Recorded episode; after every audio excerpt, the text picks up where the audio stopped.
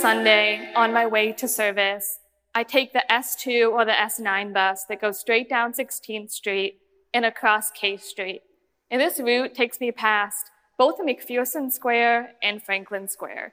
And these two squares are less than a few streets away from each other, but they could not be more different. In case you're not familiar with the area, Franklin Square recently underwent some pretty serious renovations. It closed for over a year during the height of the pandemic so that the city could revitalize it and install things like a fountain, a pavilion, a space for art exhibits, and a children's play area.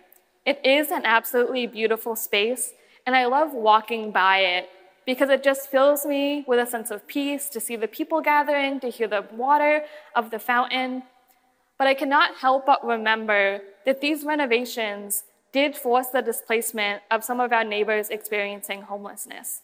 Franklin Square used to look a lot like McPherson Square does now. I do not think that there is a single part of McPherson Square that does not have a tent on it, and as I just went by it today, I can vouch for that. Um, and this tent is the only shelter for someone who experiences homelessness. And to me, the contrast between poverty and prosperity in these two squares is striking.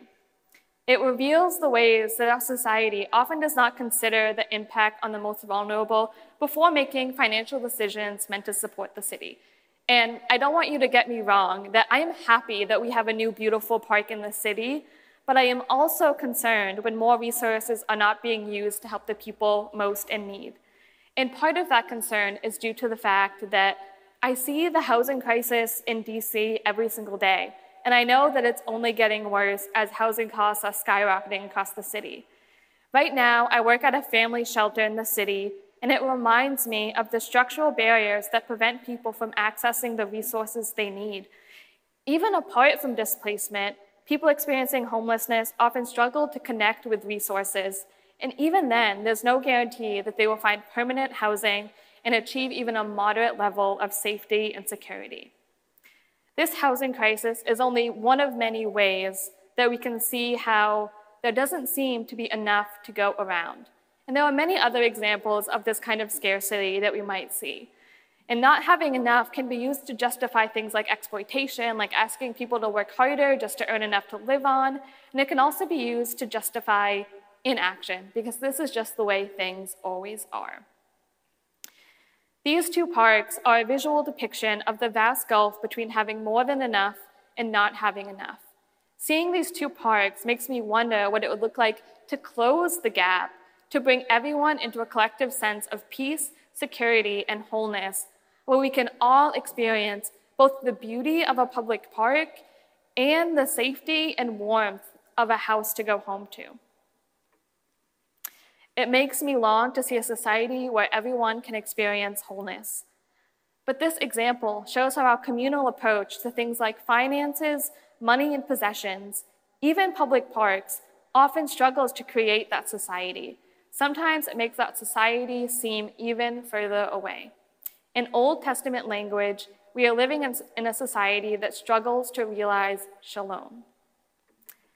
Shalom is one of those buzzwords that often gets simplified. I was always taught that shalom simply means peace, and that is true, but there is so much more to it than that. Shalom comes from this ancient Hebrew word, shalem, and shalom carries with it ideas of well being, safety, contentment, and it can also mean an absence of conflict, warfare, and violence. But that is only one small part of the meaning. Shalom also implies action. We can't simply keep the peace, but we must actively make peace. Shalom addresses the question of how should people live with one another. Shalom is about so much more than our individual well being. Shalom requires us to consider how we might ensure the well being of everybody. Randy Woodley is an Indigenous scholar and theologian who defines shalom in this way Shalom is communal, holistic, and tangible.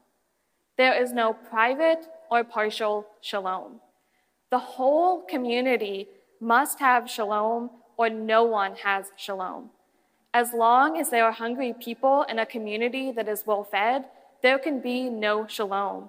where there are homeless and jobless people amid the employed and wealthy, shalom cannot exist.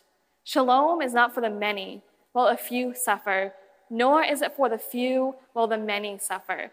It must be available for everyone.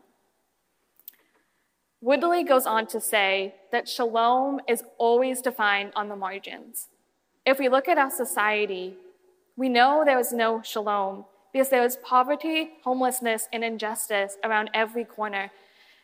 There are pockets of prosperity like Franklin Square, and there are pockets of poverty like McPherson Square. If we are to become a church who cares about creating shalom, we must care for the people who are on the margins. This looks like moving from considering our own economic success to considering the economic success of the entire community. So, the defining question of my sermon is this How can we use our money and possessions to create a society of shalom? Let us turn to the example of ancient Israel. Much like us, the Israelites knew what it was like to live in a society without shalom. The Israelites lived under a system built around the exploitation of their labor in slavery while they were in Egypt. They were at the bottom of the economic ladder. They did not have the right to secure their own welfare, let alone the welfare of others. They were forced to work in an environment where there was simply not enough resources to go around. They had to make bricks, but they were not provided with the straw they needed to make those bricks. So they had to go out and find it themselves but their workload only got more and more unbearable. Much of Egypt's wealth and success was created by these enslaved Israelites who did not get to experience any of the benefits. The Pharaoh monitored what the Israelites were producing and kept them to a schedule that allowed for no rest and no relief from the endless demands of productivity. There was no shalom here. But once God delivered them from slavery, the Israelites needed to decide how they were going to live together. The story after the Exodus is about how Israel set out to create shalom on every level of their society, including economics. One of their solutions to these problems of exploitation and scarcity was to create structures that supported shalom, or the flourishing of all. They did not just see exploitation and scarcity, but they did something about it. The Ten Commandments was the foundational document of ancient Israel. Most of us probably don't think right off the top of our heads that the Ten Commandments have anything at all to do with money or possessions. But these commandments were meant to order every single aspect of their life, and that includes their approach to things like money and possessions. And from the Ten Commandments, Israel developed an extensive series of laws laid out how the Israelites would care for the poor and marginalized in their midst and create a society where shalom could be communal, holistic, and tangible. So I can see five principles in Israel's economic structure that supported shalom, and I want to go through and explain each of them briefly. Please turn in your Bibles to Exodus 20. I won't be reading the whole chapter, but I think it's just helpful as I'm going through it to reference the commandments. The, word, the verses that I will be reading will be on the screen though. So let us begin with the first two verses.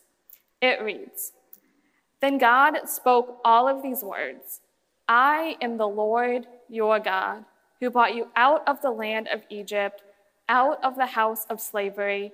You shall have no other gods before me. The first principle in creating shalom was simple remember the Lord your God. The Israelites were called to remember their past. They were once slaves in Egypt. They lived under an unjust empire that exploited their labor and did not allow them freedom. But they were also encouraged to remember their present. God delivered them. Everything that they then possessed, from their land down to their wealth, belonged to God. When we understand the true character of God, we are reminded that we shouldn't repeat the systems of exploitation and scarcity. Instead, we are called to the way of freedom. The second principle of creating structures of shalom is to honor the Sabbath. The Israelites practiced their newfound freedom through the Sabbath. In Exodus chapter 20, verses 8 through 11, God commanded the Israelites Remember the Sabbath day and keep it holy. Six days you shall labor and do all your work. But the seventh day is a Sabbath to the Lord your God. You shall not do any work, you, your son or your daughter, your male or female slave, your livestock, or the alien resident in your towns. For in six days the Lord made heaven and earth, the sea, and all that is in them, but rested the seventh day. Therefore, the Lord blessed the Sabbath day and consecrated it. Notice how the Sabbath is rooted in the rest of God. If even God rests, then we are also meant to rest. And I also want us to notice here that Sabbath was meant for everyone. Unfortunately, we currently live in a society where rest can be seen as a luxury rather than a basic human right. If we live in a society where people are not able to rest, if they are required to work every single day, or work multiple jobs to earn enough money just to make a living, then we do not live in a society of shalom. Walter Brueggemann does an excellent job of explaining why Sabbath is so important. In his book, Sabbath as Resistance, he writes The Sabbath rest of God is the acknowledgement that God and God's people in the world are not commodities to be dispatched for endless production and so dispatched, as we used to say, as hands in the service of a command economy. Rather, they are subjects situated in an economy of neighborliness. Let me break this down a little bit further. In my own life, I often find it difficult to rest because of my own relationship with money and possessions. I grew up in a low income household where I often simply resigned myself to not getting the things that I wanted. And half the time, I knew that I would not get the things that I needed. And so I learned to get by with less and less. Now that I'm on my own, trying to make it at the beginning of my career, I feel like I constantly have to be doing something to earn money, to get a higher paying job, to find a better apartment, and to achieve all the conventional markers of success. I often feel inferior when I can't afford the latest iPhone or I can't afford to move out on my own.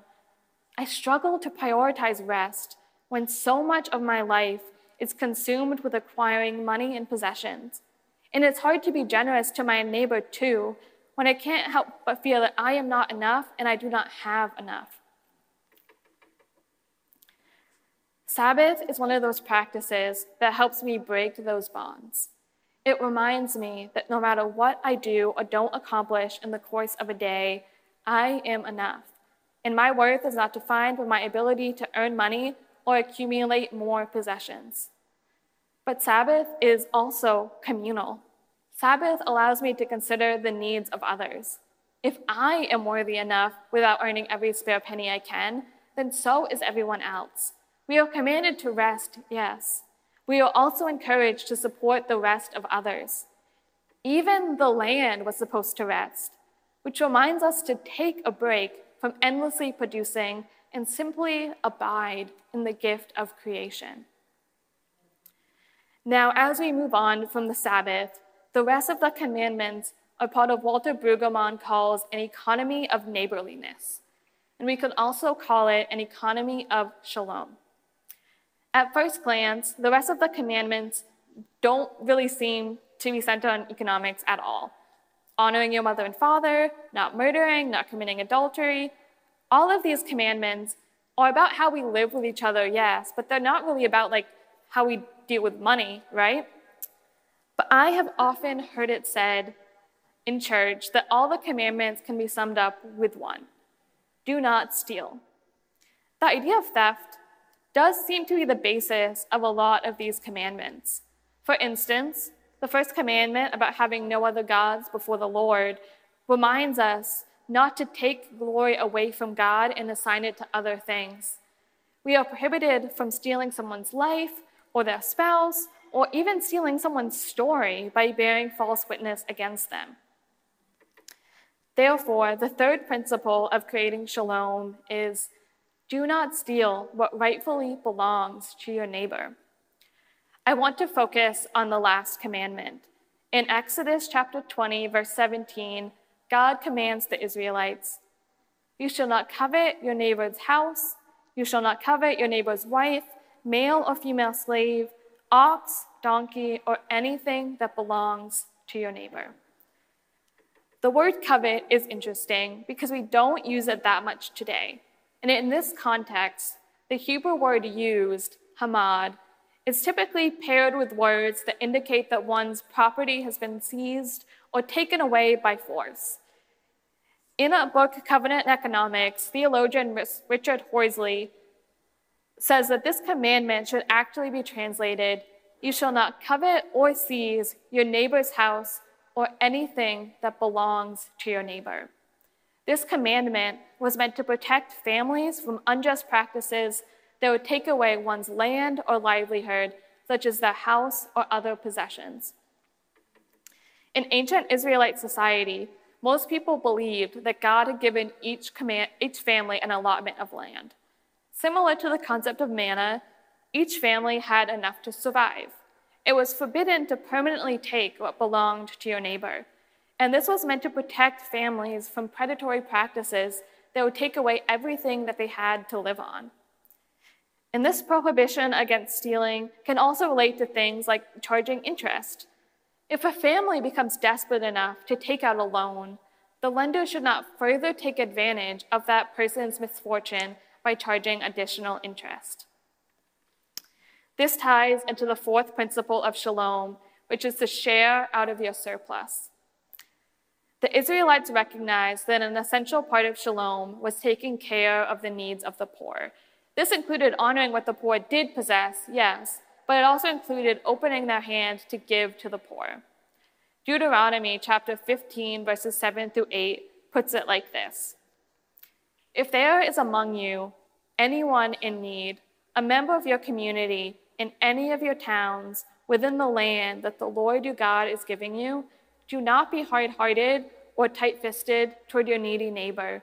You should rather open your hand willingly lending enough to meet the need, whatever it may be. Israelite, Israel used two major practices to meet the needs of their community. One is the tithing system, and most of us probably have this idea that the tithe may be used to line the pockets of the religious authorities. The tithe in ancient Israel was used to support the religious class, but that was because they did not have land on their, of their own. So the community had to gather around them to support them. And in a similar way, the tithe was meant to be given to the poor and the oppressed, which were orphans, widows, and foreigners who also did not have an inheritance.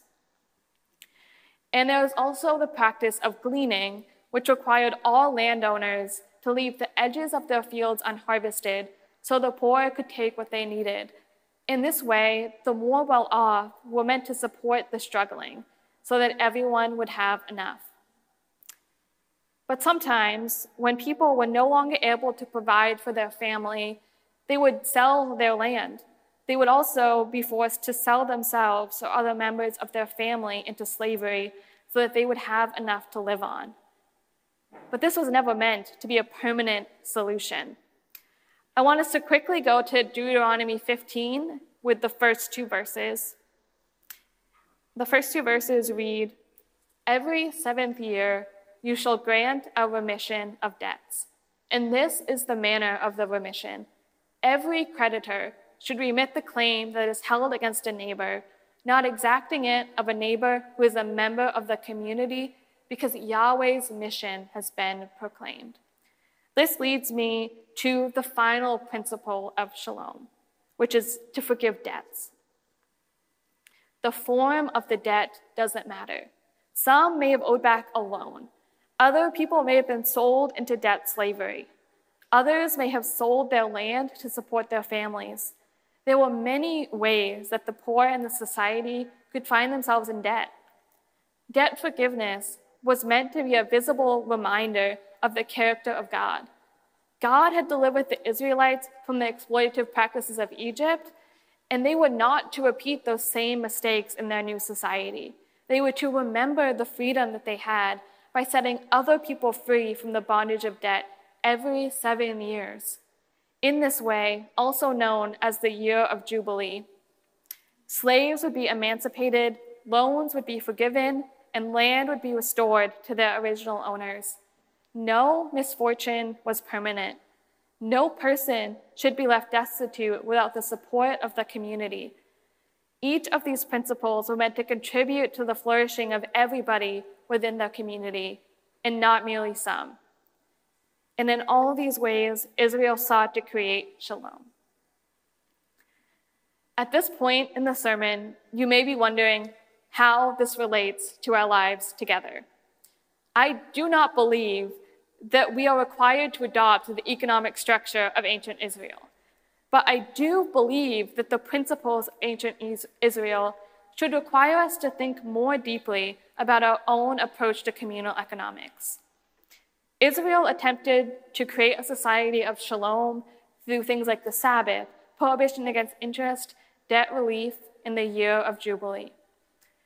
How then are we supposed to use our money and possessions to create shalom? Shalom starts small. Shalom begins right where we are. Shalom begins by knowing that we have more than enough. Here at the table, we have an incredibly vast amount of resources at our disposal. So let us consider ways that we can leverage those gifts for the sake of the community. If anyone is in need, let them ask freely, knowing that their needs matter and they ought to be fulfilled. If anyone has more than enough, let them share. This is how we create a society where everybody has enough and all can flourish. This is how we create shalom. Consider also how our community spaces, which include our community groups, our affinity groups, our learning cohort, and others, can be a site where we practice these principles of communal economics. Many of us are familiar with this concept of self care, but it is long past time for us to consider community care. In other words, how are we caring for ourselves and for others around us? This looks different for each of us, so I want to leave you with some ways to practice communal economics and promote shalom. I'm going to list four practices and I know that there are some perfectionists in the room who will look at these practices and want to add all of them to the to do list and set about to cross them off by the end of the week. But I want to encourage us not to do that. I want to encourage you to pick one of these practices and find a way to integrate that into your life. Remember that shalom starts small. So the first is to promote your rest and the rest of others. And second, Consider where you are spending the majority of your resources. Take inventory of where your money is going and why. For me, I spent a lot of time ordering delivery. So, one of the things that I'm going to do is consider ways that I can stop relying so heavily on the gig economy and support my local businesses instead. This doesn't mean that I will stop ordering out, but when I do need to utilize that service, I will consider how I can better support that person by the way that I tip and how I promote their welfare through policy. So ask yourself how can my resources be used to help someone who is in need? And then set out to meet that need. Three, actively divest from exploitative practices and systems and advocate for policies that promote shalom. What systems are harming people? What systems are helping people? Align your finances, your energy, and your resources in a manner that promotes our collective well being. And then encourage members of your community to do the same. And fourth and finally, forgive debts and restore what rightfully belongs to our neighbor. Reparations can be a hard word for some of us. There is nothing easy about wrestling with the harms done in the past. It requires a great deal of humility and God's help to accomplish justice here in this life. But it is important for us to consider how we have participated in systems that have taken what doesn't belong to us. We can begin by having these conversations within our communities here at church and brainstorm ways to practice solidarity with our resources. This can range from advocating for land back policies that restore land to Indigenous peoples to carefully considering our impact on Native Washingtonians and low income residents when we choose a neighborhood to live in. It may also look like not holding someone's debts against them and advocating for policies where everybody is able to have enough. There are so many ways that we can create systems of shalom right here, right now, right where we are. So as you leave this place, I hope that you'll consider how we can work together to, get, to create a society where all can thrive. None of us have to do this work alone. It requires a great deal of prayer to discern how to do these things well, and it also requires the Holy Spirit to empower us. Creating shalom is the work of an entire community empowered by the love, the strength, and the freedom of God.